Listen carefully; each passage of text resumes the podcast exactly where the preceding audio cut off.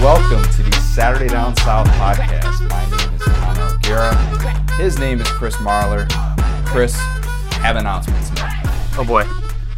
Yeah, start. We're, we're coming in hot. Got an announcement. Just want to get this out there. It's January, and I am already beyond sick of the Josh Allen hype. Yeah. It is absurd. so no one. I mean, you had a great article today. Thank you very much. Shameless plug. I didn't even have to do it. Yeah, Appreciate that's that. that's what we're here for. Um, great article. I, I read it today, and yeah, like I think you spoke for a lot of people, but I'm sure a lot, a whole bunch of other people don't even know who this guy is. So that's the thing. You know, Josh Allen comes out of Wyoming, um, uh, played in the Senior Bowl, and, and played well in the second half. I'm going to give him credit for doing that. Um, played well down the stretch and impressed a lot of people. Had a very up and down week at practice, and I was very curious what people were going to say because he is one of those guys that looks really good when he's good and looks terrible when he's bad. And I know that sounds weird to say about a college kid because a lot of kids are like that. But Mel Kiper's got him number one overall. Number one. First off, Cleveland deserves to take him. I'll just go do. ahead and say that. He he is he is a college kicker in quarterback form. I like that. it's it's crazy to me. Like he has all the measurements. Fantastic. So did Ryan Leaf. So did Tim Couch. So did I. All right, we're not going to get into that tonight. But I mean, yeah, I could have been an All American. Sure. Uh, I have huge hands. How big are your hands? I, that sounded weird. Like I was like bragging about it, like kind of like Trump. It was a sick brag. I have small hands. I have, and they're actually pretty brittle because I broke the outside bone in both of them. So I have, yeah, I, I don't have great hands. In hindsight, I really wish I didn't bring that up uh, as an attribute. But no, so his like the biggest part of his hype, and he was hyped up before the season, Right, absolutely. is his, his measurements and his hand size. Then you pointed out, and and I did like a deep dive on like some research, you know, basically just trying to discredit this kid, which I feel bad about. But um, you had the best stat out of all, and I kind of want to save it because I went through looking at his stats. He played at Wyoming in the Mountain West Conference. Nothing against the Mountain West, but No, something against the the, Mountain West. it's just not the SEC. Let's be honest. No, it's not the Big Ten. It's not the Pac-12. It's not the ACC. It's not the Big 12. Right. It's the Mountain West. It's not like there haven't been, or there have been like a surplus of incredible quarterbacks coming out of the SEC just lighting up the NFL. I think we all agree with that. Um, and it's not to say that you can't be. You know, Carson Wentz, of course, is is an FCS quarterback Right. and, and and does well. But Carson Wentz lit it up in college. Right. Josh Allen didn't light it up in Right. college. And so he went to he was in the Mountain West, which again, like not hating on that. Fun fact about the Mountain West, uh, they were ranked going into the 2017 NFL season. They were ranked ninth in conferences or divisions um, in terms of NFL players from that conference. The SEC was first with 492. The Mountain West was ninth. Okay. Okay. Fun with fact. 128. The reason Okay. why that's bad, that put them one behind the entire Division Two. Ugh. Division Two. Yeah. So Large, larger sample size, but I get what you're saying. right, and it'd be it'd be one thing. Yeah, sure, larger sample size, but less recruiting, less visibility. Um, it'd be one thing if he was lighting it up, which he kind of did, I guess, his junior year when he had, I guess, when he came on the scene, he had 3,200 yards passing. He also led the Mountain West in interceptions that year with 15. True. So every every single statistical category he had went down this year from last year. He threw for 1400 less yards. He only had 16 passing touchdowns. And you hit the nail on the head, 6.7 yards per attempt. And and so I get that guys have have down years as seniors. You know, Dan Marino had a down year as a senior, of course, and that kind of hurt his draft stock. But we're talking about a guy who struggled against the Mountain West. We're talking about a guy who played three games against Power Five competition. What did he do in those three games, you ask? He threw eight interceptions. He averaged 4.4 yards per attempt, and his team was outscored 125 to 33. I'm And just he saying, had one touchdown.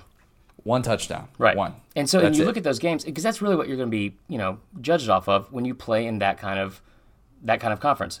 You go back to like the the stat about yards per attempt. 6.7 yards per attempt. Do you know what that ranked in the Mountain West this year? Not high. 10th. Not high at all. 10th. Oh. There are 11 teams in the Mountain West. So I thought, you know, like going with like your argument, like, well, he didn't have a lot of talent around him. Maybe he got sacked a lot. Maybe he didn't feel good in the pocket. His team gave up, or his offensive line gave up 22 sacks. That's 60th in the country, right in the middle. One behind Alabama. So it wasn't like he was Yeah. running for his life the whole time. Um, and then you go to those games against Power Five teams, not just like where he was, you know, not used to the speed or had like an off day. One touchdown and eight interceptions in three games, and then you're talking about games like against Oregon, which was a home game, by the way, Right. at Wyoming. He went nine of 19 for like 64 yards.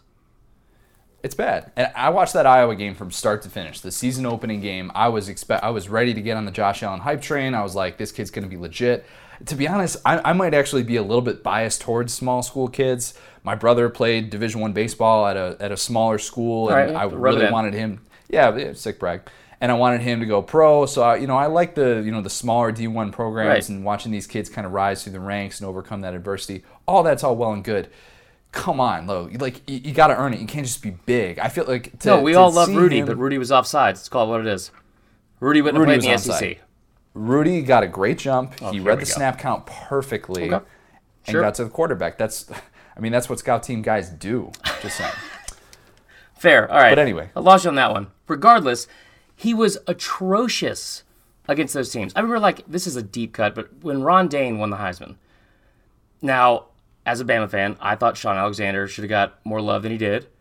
Ron Dayne, I remember going into that year, he had just crazy numbers. Like, he was averaging, like, over 180 yards a game or something like that rushing.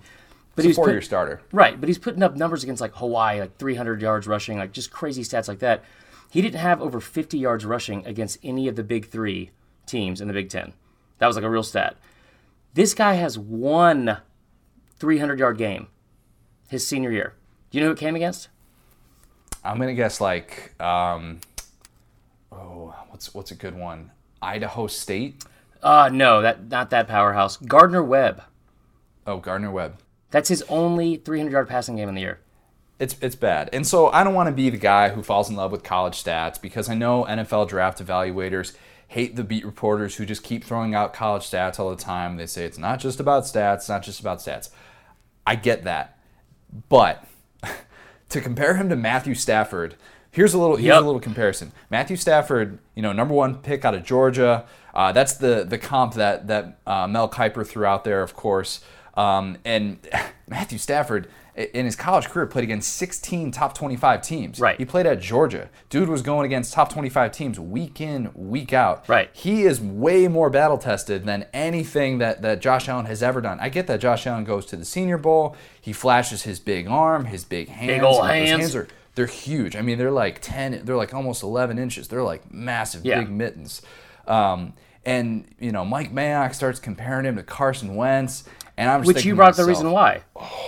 It's, a lazy it's- comparison because It's lazy. tell tell him what it is. So, you know, Craig Bohl, of course, was Everyone knows him. Everybody knows him. Uh, Well, back in back in my Nebraska days, people know uh, people know Craig Bohl a little bit around the neck of the woods. He actually went to Nebraska, but Okay. you know, coached at he coached at North Dakota State, Right. And then of course goes to Wyoming. He actually only coached at North Dakota State, where Carson Wentz uh, where Carson Wentz played. Uh, he coached there before Carson Wentz became a starter. Right. So you know, throw that out there. Then he went to Wyoming in 2015. So of course, you know, same region of the country, you know, similar coach. They both play in a pro style system. They're both big guys uh, with with big arms from small schools, and they can move a little bit. That's that's the comp. I get that. Carson Wentz won one, like just flat out won.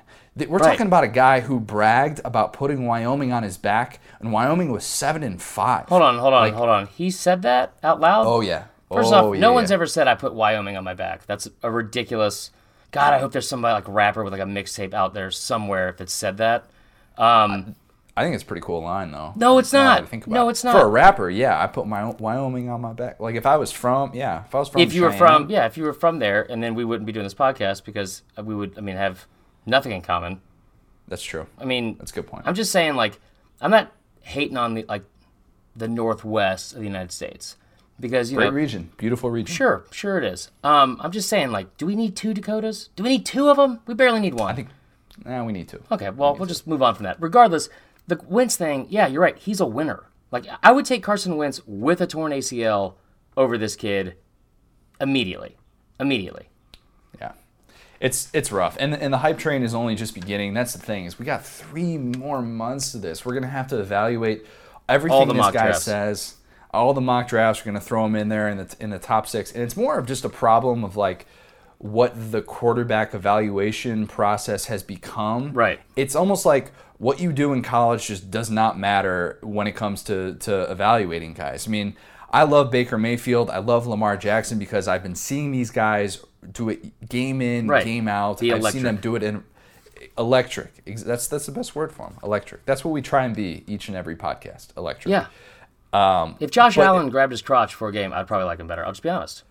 That'd be a pretty electric thing to do. And Yeah. based on the way that he kind of speaks, you know, I'm not, you know, I'm not here to, s- to say that he's going to definitely do that in his career, but it wouldn't surprise me and if it happened. Speaking to your point about like the evaluation of quarterbacks, because it is, it's crazy. Like, this is not the greatest quarterback class. I feel like I don't think Darnold's that great. Um, I mean, a lot of kids have a lot of the physical tools, yeah, Yeah. but a lot of flaws.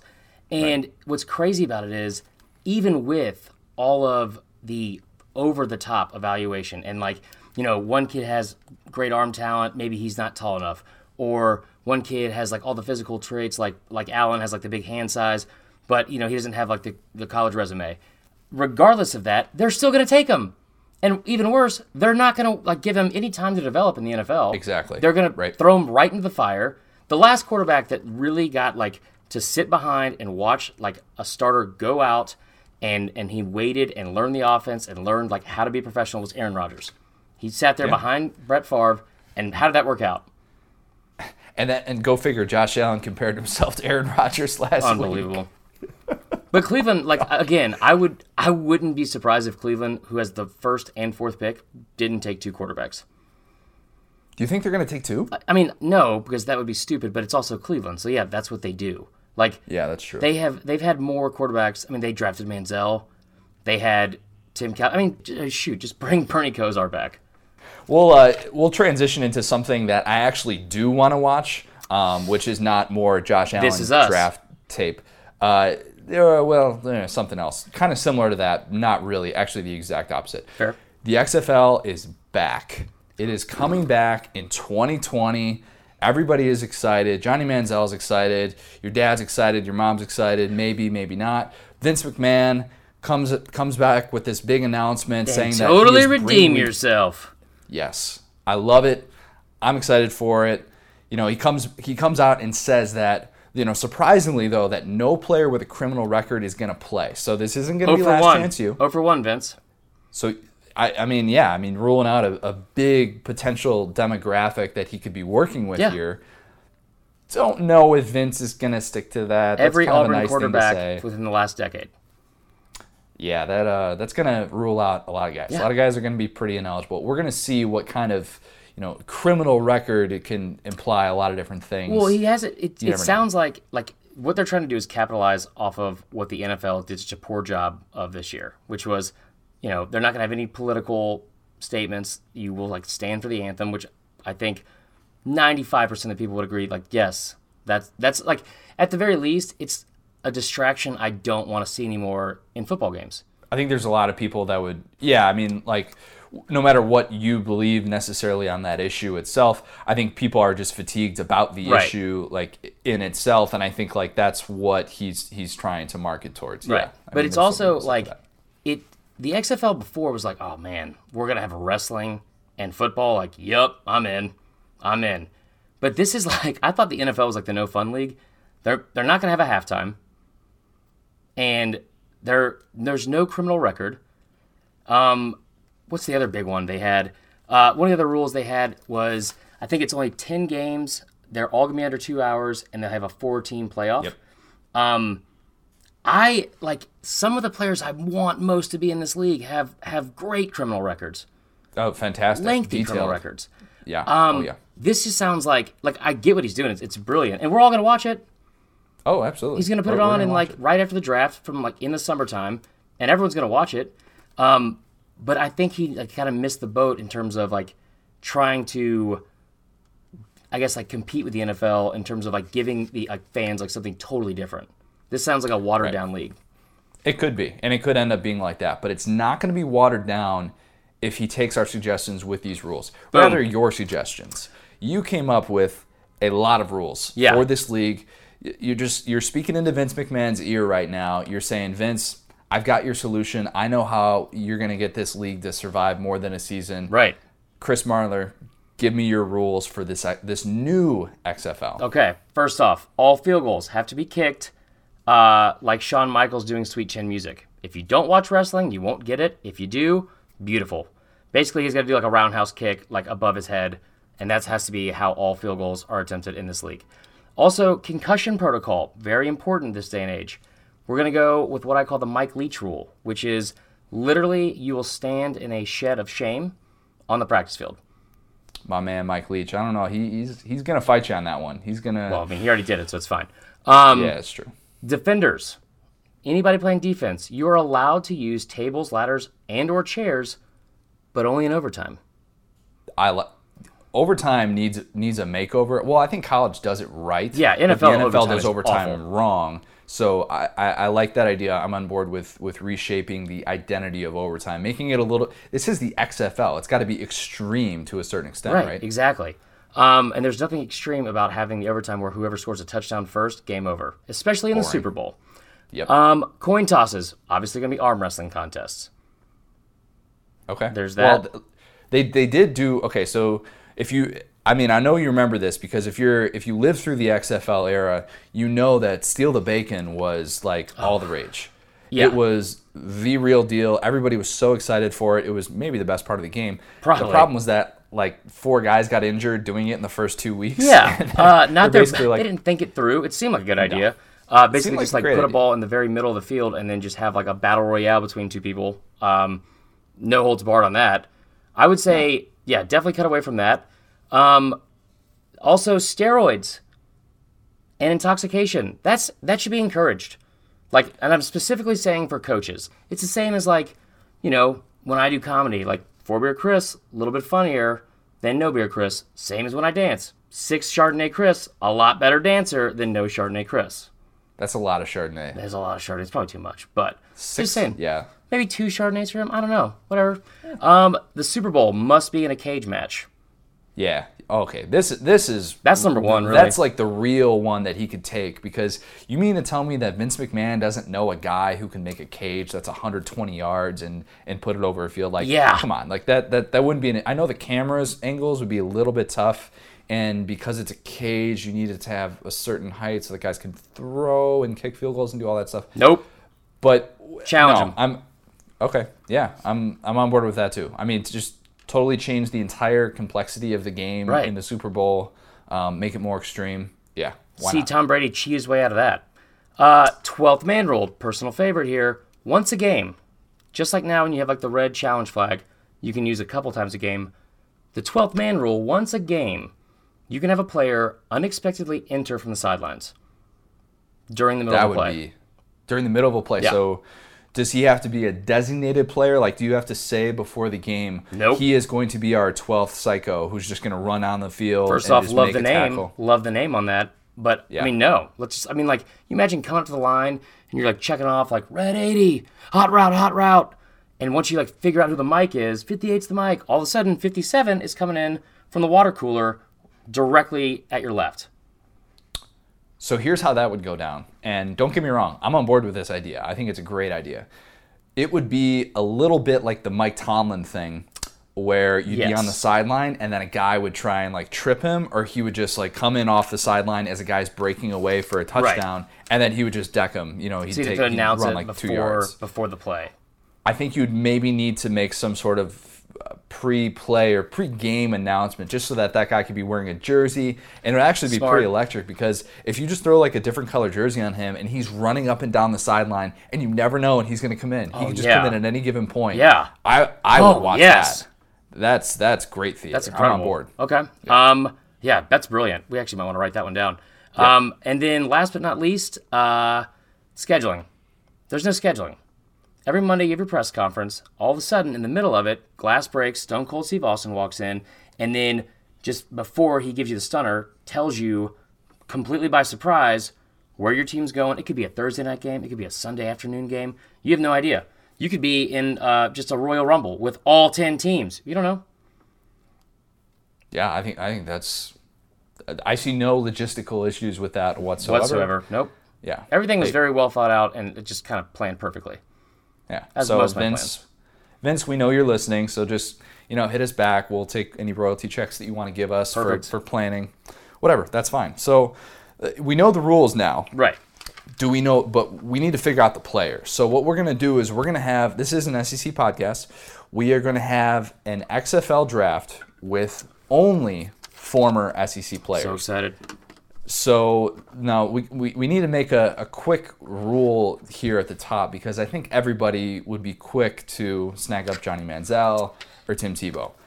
For the sake of this draft, let's rule them out. Let's assume that they're already on a team. They're probably just going to be the two captains of the league eventually, and they're just going to be picking teams like left and right. That's another idea for you, Vince. Uh, write that down too. Um, but for now, we're going to leave them out, and we'll just do our draft. We're going to alternate.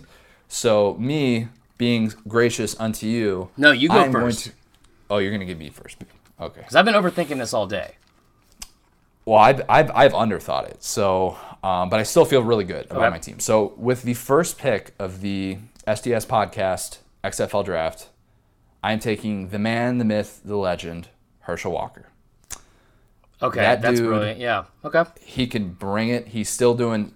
He still does like 1,500 push-ups a day, 2,000 sit-ups a day. Hey, like by the way, that's weights. a totally ridiculous number of push-ups to do in a single day, and he does it like every day. That's what he's been doing since high school. That's his thing. I did the elliptical for like 12 minutes earlier. I'm dead. Yeah. So, I mean, guess that's, guess that's why I'm not the number one pick. That's smart, He's smart 55 years old. He's 55, but I think he could still bring it. I every time I see that guy, I'm like, yeah, he could rip off 100 tomorrow. So Yeah, that's not even far-fetched. Walker. Yeah, no, on my team. Your though. pick. Okay. Um, I'm gonna start at quarterback because the whole point was they have to be realistically eligible in 2020. Yes, I should have prefaced that as well at the top. Somebody that you think could actually like play in this league in 2020. which is why Herschel Walker's an incredible pick. I'm gonna go Jalen Hurts. Wow. Boom. Oh, that's good. Yeah, That's good. Okay. and he's gonna play kicker still because I'm I'm still hell bent on that. But he's also gonna be quarterback. Man. So is he going to have to pick up the position again, or it depends on his hand size. Like that's really what it comes down to.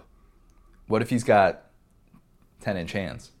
I mean, I guess I would take him first and second, to be honest. I guess that's why you took him first, is because you probably know he's got big hands. Okay, that's a good pick. I like that. I think he's going to be available in 2020. Love Jalen Hurts as a college quarterback, but the XFL, you know, give him a call. boom. Okay, I'm gonna I'm gonna actually stick with the with the Bulldogs here, or the Dogs, I should say. I'm gonna go Hines Ward. What? Hines Ward, yeah, no, no, no. One of the people forget Hines Ward might have had a smile on his face all the time. That dude was dirty. Yeah. he was dirty. He's also he belongs in really in the bad XFL. shape. No, he's fine. He's always been a little bit on the you know the fluffier side. But you, if you tell me Hines Ward could could easily, if you said I'm going to give you six months, go get in shape, I think he's still able to do that. He played late into his career. I feel like he would be able to go out and catch some passes for me. You know, I I know that he's not necessarily in the best shape right now, but Right. the league starts in 2020. Okay. He's got time. Hit the diet. He's going to be fine. I feel like you're one for two on your picks. I'm just gonna throw that out there. All right. Um, let's see here. Second pick overall. DJ. Fourth pick overall. All right, yeah. Your second pick. Um, I'm gonna go DJ Swearinger Oh, okay. because he's getting a little bit older and like late in his career. I think this could be like one of those like where if he's a free agent, you know, he, he could be poached. But DJ Swearinger, when he played at South Carolina, was one of the scariest safeties and hard hitting players I've ever seen in the league. I wanted to go Rolando Yeah. McClain, but he just keeps adding to his criminal record. Um, Yeah, he's not getting. Like it's like an There's no. IMDb page. You just got to knock that off, man. Um, Yeah. So I got I got DJ Swearinger being the uh, the captain of my defense. I like that. I'm gonna go with the captain of my defense now. I'm gonna go with Jerod Mayo, um, out of Tennessee. Good pick. People, uh, people kind of forget that his career ended a little bit early. Won a couple Super Bowls in New England. He's only 31 right now. What? That's what I am. Yeah, I, I know. So he, if you can play in the XFL, he can play in the XFL, basically. That's I mean, So- yeah. I, I don't think I could right now. I'm recording this like in a fort, so it's like you know, he's doing better, I think. But I like the challenge Yeah. ahead. Of. But I mean, he's, he's career ended a couple years ago. I think he could play. So he's captain of my defense. All right, well, I'm about to just um, again own you in this draft. Uh, Trent Richardson. Oh, that's a good one. He was on my list of alternates. Yeah, He was on your alternate cut, list? I know. I know. I understand that he was a giant bust in the NFL, and I understand that you're going to think I'm being biased as a Bama fan. It No, makes no sense to me that he was not a legitimate NFL running back. Yeah, you and like 80 billion other people, Browns fans, Colts fans. I, I mean, like he was so good in college, and I feel like he's definitely going to still be in shape. Um, and if you're playing against like you know below average tackling defenders, he could be a monster in this league. Yeah, he squats like 600 pounds too. So Yeah. I think he'd be. Yeah, I, I took Herschel number one overall. I can't, you know, I can't have my my guys fighting over the rock. I would you take know? Herschel over over Trent. I'll be honest. Yeah, yeah, that's true. All right, my last and final pick, and you know where I'm going with this because I need a quarterback on my team. I can't have, you know, as much as it, I'd be tempted to just give the ball to Herschel every single time. I'm going Swag Kelly. Oh, that's a great pick. Chad Kelly, Mr. Irrelevant, is my Mr. Irrelevant, but he's also relevant. Guy who can stretch the field. He belongs in the XFL. Yes, I he know the. Broncos have him on their active roster and all that stuff. At least last time I checked, he was still on the active roster. Um, but Chad Kelly would make a great living in the XFL. I am so And the criminal myself. record, he got he got that charge dropped. So he got the charge, the criminal When charge he fought dismissed. those people at a high school football game while he was in college. No, not that. The um the jumping the bouncers at the club Yeah. back in like 2014. He's the last chance you guy, but like I Last in the I, chance, I think Chad Kelly your would be okay. Exactly. So that's Swag a Kelly great completes pick. my team. You know what's I- I sad is I, I had Bo. Wallace written down. Ooh. I don't know what I was thinking. Yeah, Um, should different Ole Miss quarterback. Okay, so my last pick. This is a tough one for me. Um, it was between two people, Makai Brown Oh, that's good. or who I'm actually going to go with on here, Ed Orgeron. Now here's What? why. Oh yeah, yeah. Just just first off, give me a minute. Orgeron, there's no chance he's not going to be on the hot seat at LSU by 2020. There's 0% chance. Also, there's no chance he would turn down playing football and getting to hit people. He'd probably do it without a helmet or even without like a shirt. Orgeron's crazy. That's Actually correct. Yeah, Yeah, that's true. I feel like he would jump at the chance. It'd be a great, great PR move. Um, make huge waves. Let Orgeron go out there and play middle linebacker or D end. Think about that. I'm, I'm thinking, but here, here's the, the counter argument I would make to that. He might be on the hot seat at LSU, but if he leaves LSU, you know that guy is just going to get an interim job, take over, just dominate somewhere like West Virginia or something like that. And he's going to make his way around the country and Yeah. pick up a different interim tag in each Power Five conference. And he's just going to do that until the day he dies. So, So maybe Makai Brown would have been better. Um, also, yeah. it would be awesome if Orgeron went into the league because he's still best friends with Kiffin. And then you could even, you know, they could just be tag team partners in real wrestling. Throwing that out there. Yeah. Boom. Who, who doesn't watch that? No, that'd be that'd be electric. All right, so our, our teams are complete. I have Herschel, Hines Ward, Jerod Mayo, Swag Kelly. Your team? Jalen Hurts, Trent Richardson, DJ Swearinger, and Ed Orgeron. Okay. Very. I was expecting you to go three or four Bama, but you did not. That is good. That is good. And we, you know, just to, to throw it out there, Jared Lorenzen could have made the cut. The hefty lefty, aka he ate me. That is incredible, by the way. That's the best name. That did not get enough love on Twitter. It was fantastic. ate came me? up with that. Oh, I buy that jersey tomorrow. Yeah. That's electric. So the Orlando Rage was one of the original XFL teams. Uh, not sure if they're coming back, but if they do, I'd be in the market to buy some tickets. Yes. Do you know where a good place uh, to, to go and buy tickets would be? Uh, why, yes, Connor, I do. Uh, Ticket City. Yes, Ticket City is the quickest and easiest place to go for your tickets. They have the cheapest tickets, and all of their tickets come with a 100% Ticket City guarantee. So let's say that you're in the market to go see some SEC hoops. Chris, I know you're fired up about Alabama hoops after the, the Tide took down Trae Young at Oklahoma. Big win. Let's let's let's say you wanted to get some Bama hoops tickets. I imagine you would want to do that, right? Without a doubt. Okay, well, you're in luck. Why? Well, all of our listeners can get $20 off their SEC basketball orders today. That's one less Andrew Jackson that you have to fork over. All you need to do is go to ticketcity.com, find the best tickets for your game, and enter the discount code SDS20 while checking out. That's SDS20. So go to ticketcity.com and save on all of your SEC tickets today. Millennials, all about the promo codes. They love the promo codes for everything. I will Speaking say of one, millennials, one- one great thing about Ticket City. I just want to throw this out there is, um, it's not like Ticketmaster where you're trying to like figure out. You just want these tickets and they're going on sale, and like every second that passes, your seats are getting worse. And then they ask you to enter that stupid password, which is like written in like in a Magic Eye font that's impossible to read. hate that. Doesn't do that. Um, also, quick shout out SEC basketball.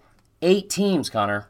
Eight teams uh, in this week's Joe Lunardi bracketology making the Don't get me started on Joe Hardy and why that guy. That's his whole job. Like his whole career is predicting. That's craziness. But eight teams in the SEC expected to make the tournament, including Auburn having a two seed.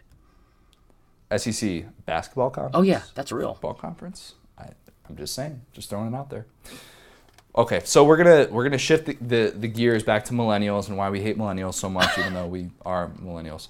Um, so we've got a new segment. It's called "Freaking Millennials. You can just hear your old man neighbor saying that to himself right now. Um, so CBS Sports' Dennis Dodd reported that the proposal to allow athletes to transfer instantly after a coach leaves is picking up some serious momentum. The only restriction would be that they can't follow the coach out. So if you were, let's say, at a place like Florida State, Jimbo Fisher leaves, he goes to Texas A&M. You can go anywhere you want in the country. You just can't go to Texas A&M. So your take on whether or not this is a good thing or potentially like a really awful thing for college football? So I think it's a good thing in terms of like they should be allowed to transfer without penalty. And we talked about it last week, mainly because there's no penalty at all for the coaches. And and they just manipulate that entire system to where you can leave at any point. You've made promises to all these impressionable kids who are young. You know, not a lot of people at 18 know exactly what they want to do. Um, you know, and they, they just kind of take advantage of the system like Jimbo Fisher leaving Florida State, asking for a raise after a five and six season, and then getting 75 million guaranteed. So I think they should be allowed to transfer um, without penalty, probably just once.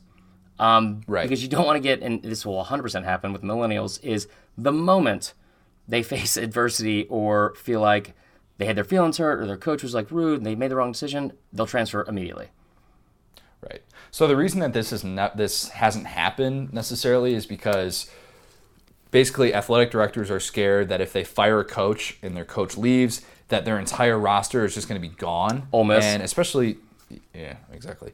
So especially now with the new early signing period, if you put that coach in that position and if you lose all these guys to transfer who can just leave whenever they want, then your roster gets completely turned over, and all of a sudden you're like giving out scholarships to a kid with, with to every kid with a pulse. Right. So I, I get that side of it. I think there's a way that this can be done so that it doesn't necessarily um, allow kids to just you know up and leave and, and you know have wholesale roster changes. Right. Let's not forget though, like transferring isn't something that everybody wants to do. A lot of kids commit to a school, they don't commit to a coach.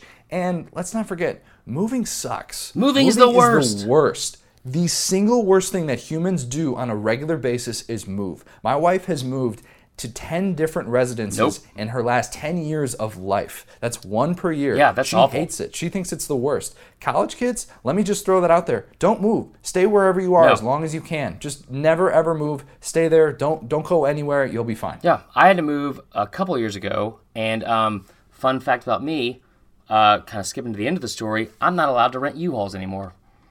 Wow. Yeah, that's right, because I Oh took one off. I took the lid off of one, like a tuna can, um, which was not great. And yeah, like moving is the absolute worst. I, I, I know.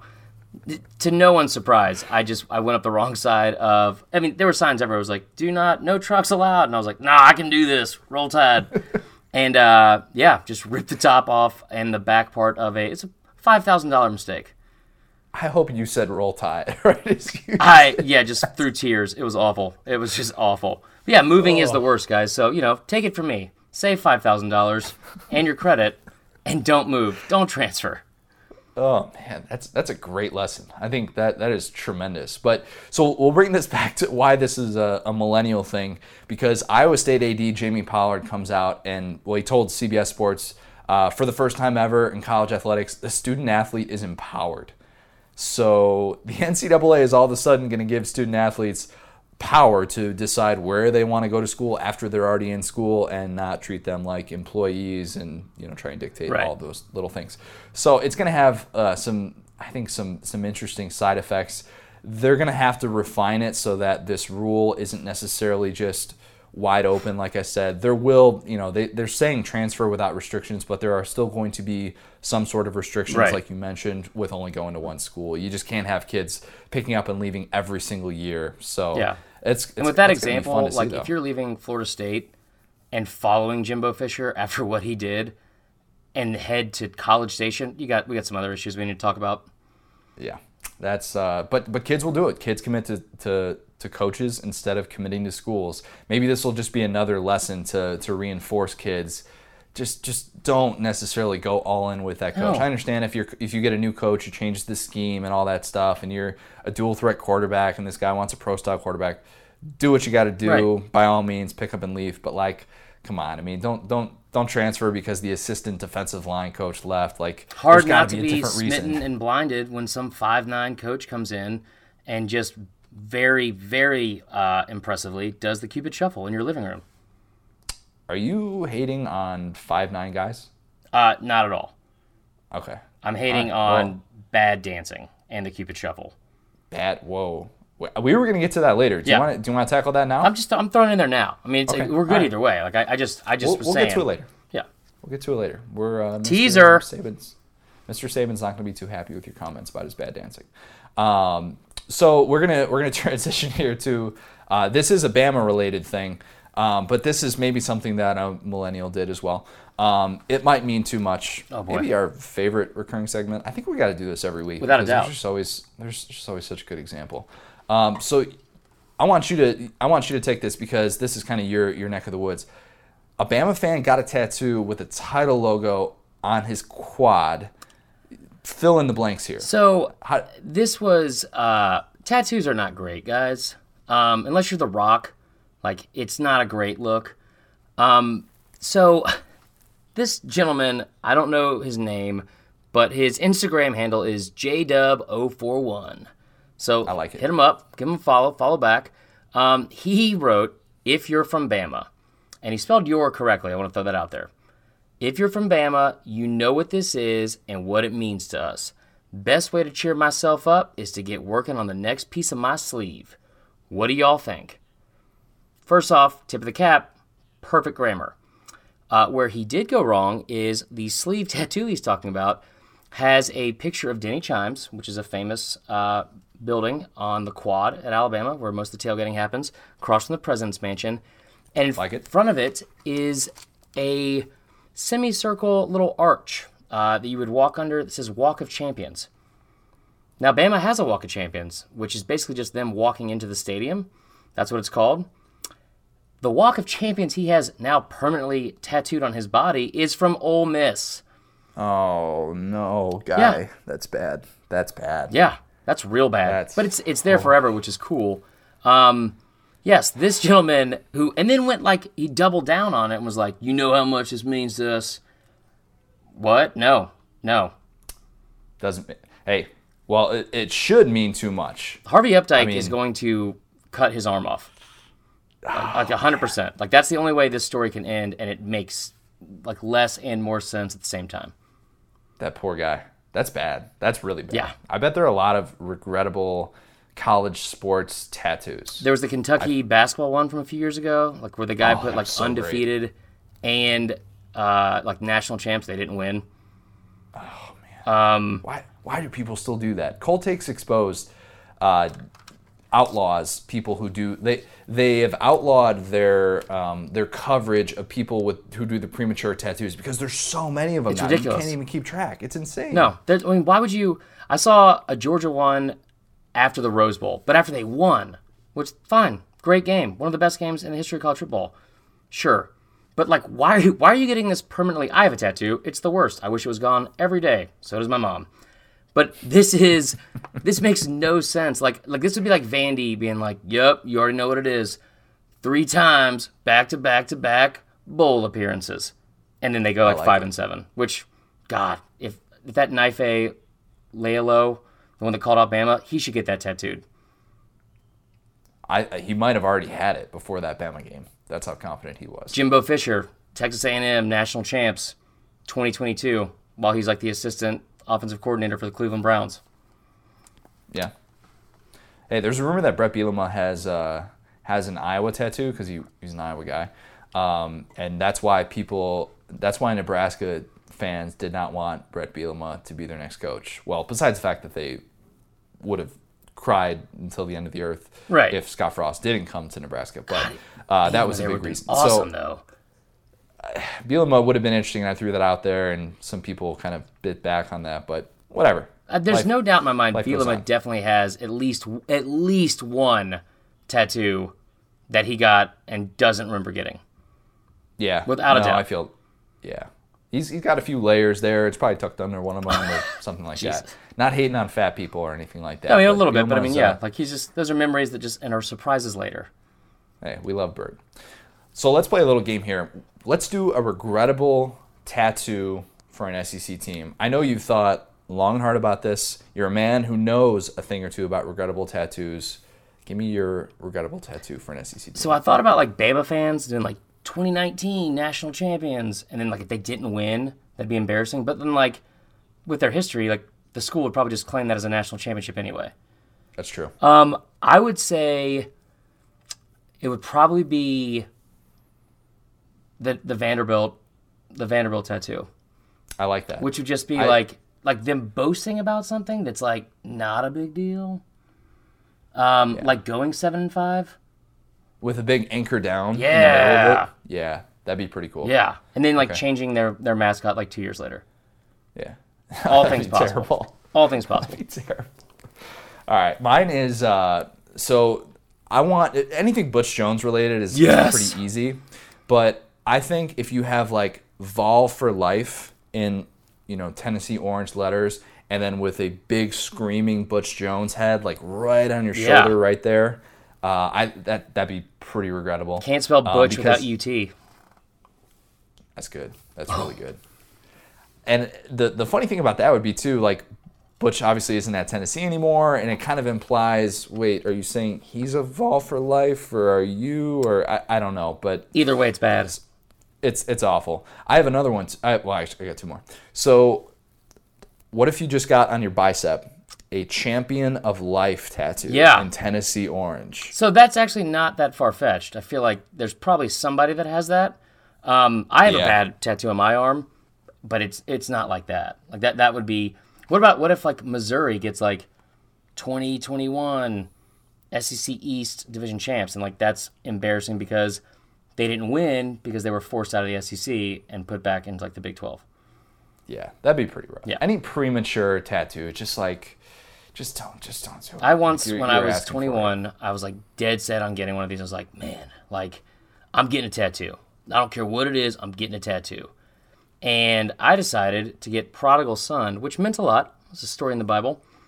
Tattooed on my inner left arm, on my bicep, at a blues tattoo attached to a Subway sandwich shop in Milledgeville, Georgia.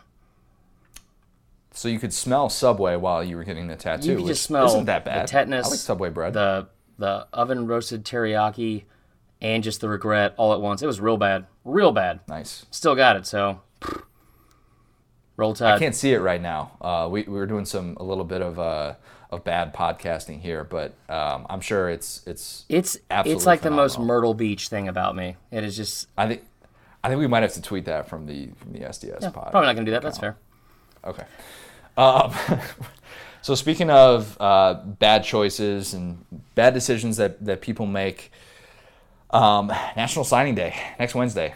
Um, yeah, that's happening. Again, We very very surprised that National Signing Day was what it was in December and that like people were just on board to to sign right away. Seventy percent, I think, of kids ended up signing with their respective schools.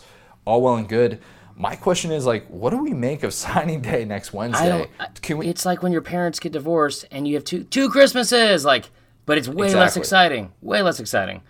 Because you already opened up most of your presents in December. It's three days long. Then this one's only one day. Yeah, I mean, can we come up with a new name for it? Uh, reverse Hanukkah because it's like eight Yes. days of presents, um, and they're a lot better than just like erasers and socks and stuff. It's I mean it's like the future of your program, so that's kind of cool. People give erasers and socks for Hanukkah. I, yes, 100. percent Not all, all the time, but yeah, it's just it's not not the the best time. Um, I feel like if you give an eraser to your kid, you're asking to get thrown that. Like yeah, they're pulling the plug on you later in life for sure, 100. percent Yeah, definitely. Um, also, guys, Okay. if you could just go ahead and, and tweet at us or send us your worst Hanukkah gift, so Connor will believe me. Please let me know. Um, show of hands, who's got an eraser? you're not gonna get. I don't think. Come on. Ah, fair. I don't think anybody's gotten an eraser for Hanukkah. Um, no, regardless though, like I, most of the kids have already signed, so I don't know how to keep up with who's left or like what can change in the recruiting rankings. I saw today that Georgia might sign the highest rated class in the history of rivals. Then I also saw they were ranked second currently. Yeah, behind Ohio State. Ohio State like just moved into to number one. Bama's pretty much not going to be at number one, which we've known for a long time Right. because I mean they're going to have a smaller class. It's going to be the first time since 2010 that Bama doesn't have the number one class. Georgia likely finishing ahead of Bama. I don't know how that could really change at this. Point. I don't care if they do. I just hope that we spend five of our 25 scholarships on kickers. Fair enough. Well, assuming Jalen Hurts doesn't work out. That's a very good point. Let's let's not forget about that. So should we call it like the late signing period? Should we call it the second signing day? Like I, I don't know. I, just feel awkward about it. Yeah, I mean, it really is. It it doesn't make like when it happened in December, it caught me off guard because there's something cool and exciting about signing day, first Wednesday of every February, and you know, like that's what it's always been. I think it's more advantageous for the players to do this now, um, so I think it'll work out better in the long run. But like, I couldn't be more confused. I feel like I wait. I woke up late for like like a final or a midterm. Which has happened to all of us. So Yeah.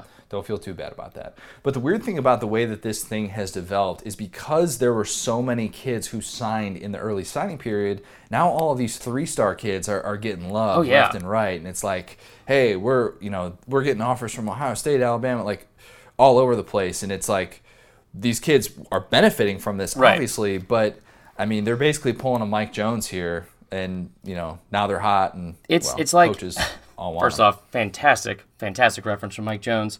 Do people still re- remember Mike Jones and how great he was? I don't know. I'll have to mean, call him on his cell phone, 281-330-8004. 8004. Something that out there. Foe, not four. Yeah, I should have. My bad. Um, no, but like this reminds me, I would call it Godfather 3.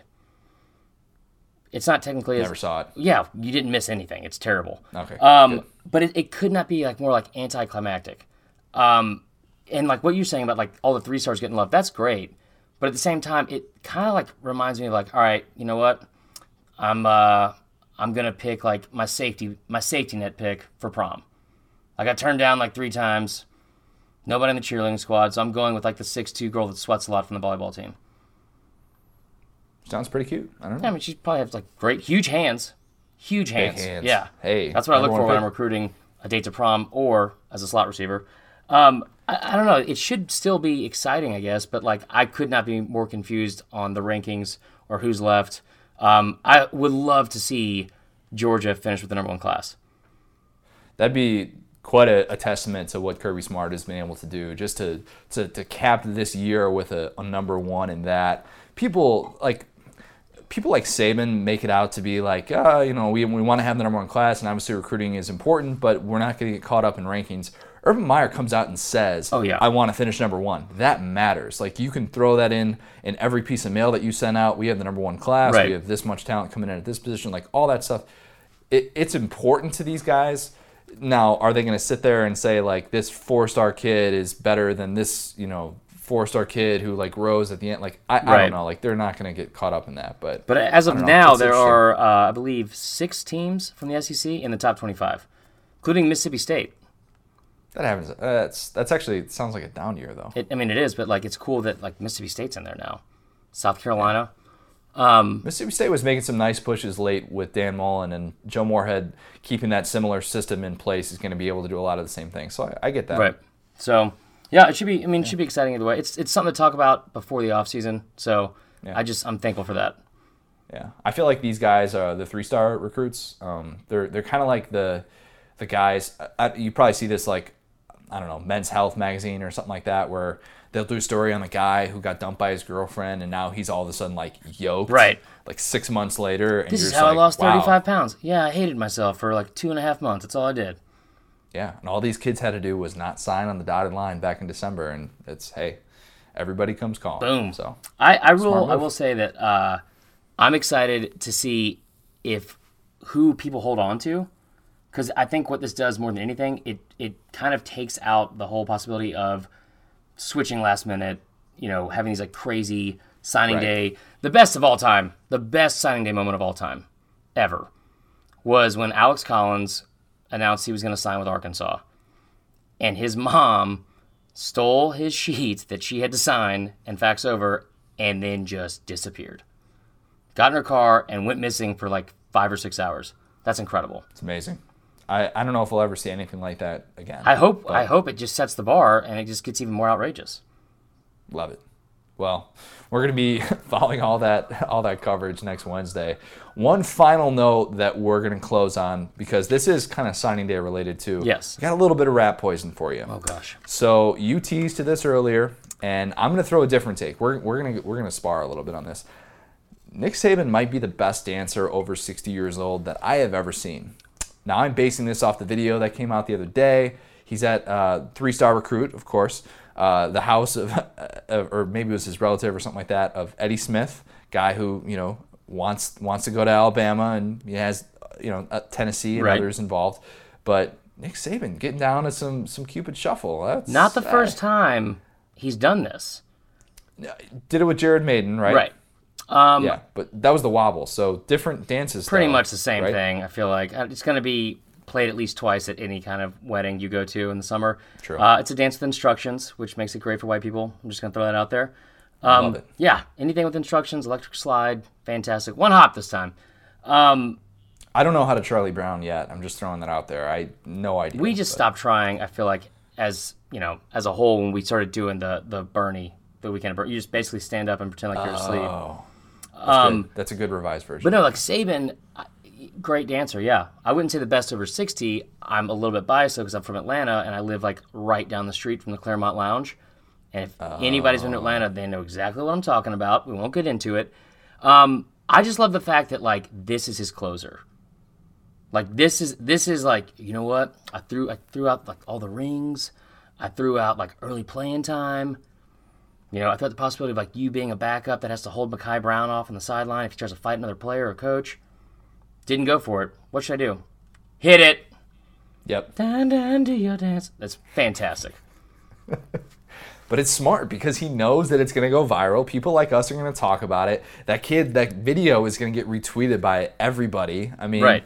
That you know, it's it's a smart move by Saban to just say, "Hey, all I got to do to get this guy." But he's what I think is it says says even more is that he's doing it at the house of a three-star recruit. Saban, you know, like what did he do? He like gray shirted a top 100 recruit last year, and now he's Yeah. going to a three-star Jerez recruit's Parks. house. So yeah, I mean, signing day is, you know, it's a change. And if Nick Saban is getting down with the Cupid shuffle and, you know, doing it with a smile on his face and Ugh. no issue whatsoever, that's that's the world we are living in. Nick Saban knows millennials. He knew that that thing was going to go viral, and he wasn't afraid to show off that he's got some moves. And again, once he's gone, and Bama kind of starts to go a little bit downhill, I'm already dreading the fact that our then coach will end up being like twerking for like a two star long snapper, and everything's just going to go downhill. it's going to be, I mean, ugh, already dreading that. Twerking for a two-star long snapper. No one's above it. I'm just saying. Just, I mean, I, I'm not looking forward to it. I think I think you should trademark that. That's, As soon as we hire Kiffin, and Kiffin is like in the living room, some shag carpet in some trailer somewhere in like Wetumpka, and he's just twerking to whatever Petey Pablo song's out, oh, or Mike Jones hey, we're gonna bring Petey Pablo back. We're gonna bring Mike Jones back. in. The XFL is coming back. I think we've had a very, very productive show today. We brought a lot of things back from the dead. Yeah. Really. Well, I don't. The XFL wasn't dead. I mean, Oh, it definitely was. It was resting. It was resting for a little bit. So on that note, let's let's wrap things up for uh, for the day. If you're not already, make sure you're following following us on Twitter at the SDS Pod. Also, make sure you follow at SDS at CJ O'Gara at C Marler Comedian. I'm gonna have to change that immediately. Uh, I love it. Keep I it mean, I, I do stand up comedy, but like I just know that it's gonna be a lot of hate on that. Yeah, they're gonna be like, "Oh, you're a comedian. Like, thought you'd be funnier Yeah, or something like that." They're gonna say it like way more aggressively, but yeah, it's I mean pretty much. But no, definitely make sure you uh, you uh, follow and subscribe to the podcast, and you know leave a little review if you guys have anything you want us to talk about next week. More wrestling. I'm just throwing that out there. Uh, whatever you guys uh, have as suggestions, let us know. We like five star reviews. Five star reviews are really, really good. We appreciate. And make sure you go to the right podcast because several times this week when I went to go look it up on Twitter, um, and I was sober, I want to throw that out there. If you just type in SDS podcast, apparently we're like the second most popular SDS podcast. Because there's something going on in Germany that people are just losing their minds for. Yeah. So I could I could believe that. Yeah. Okay. Well, make sure you all the more reason is to subscribe to Saturday Down South podcast on iTunes, wherever you listen to your podcasts, all that stuff. Thank y'all for listening, and remember, it just means more.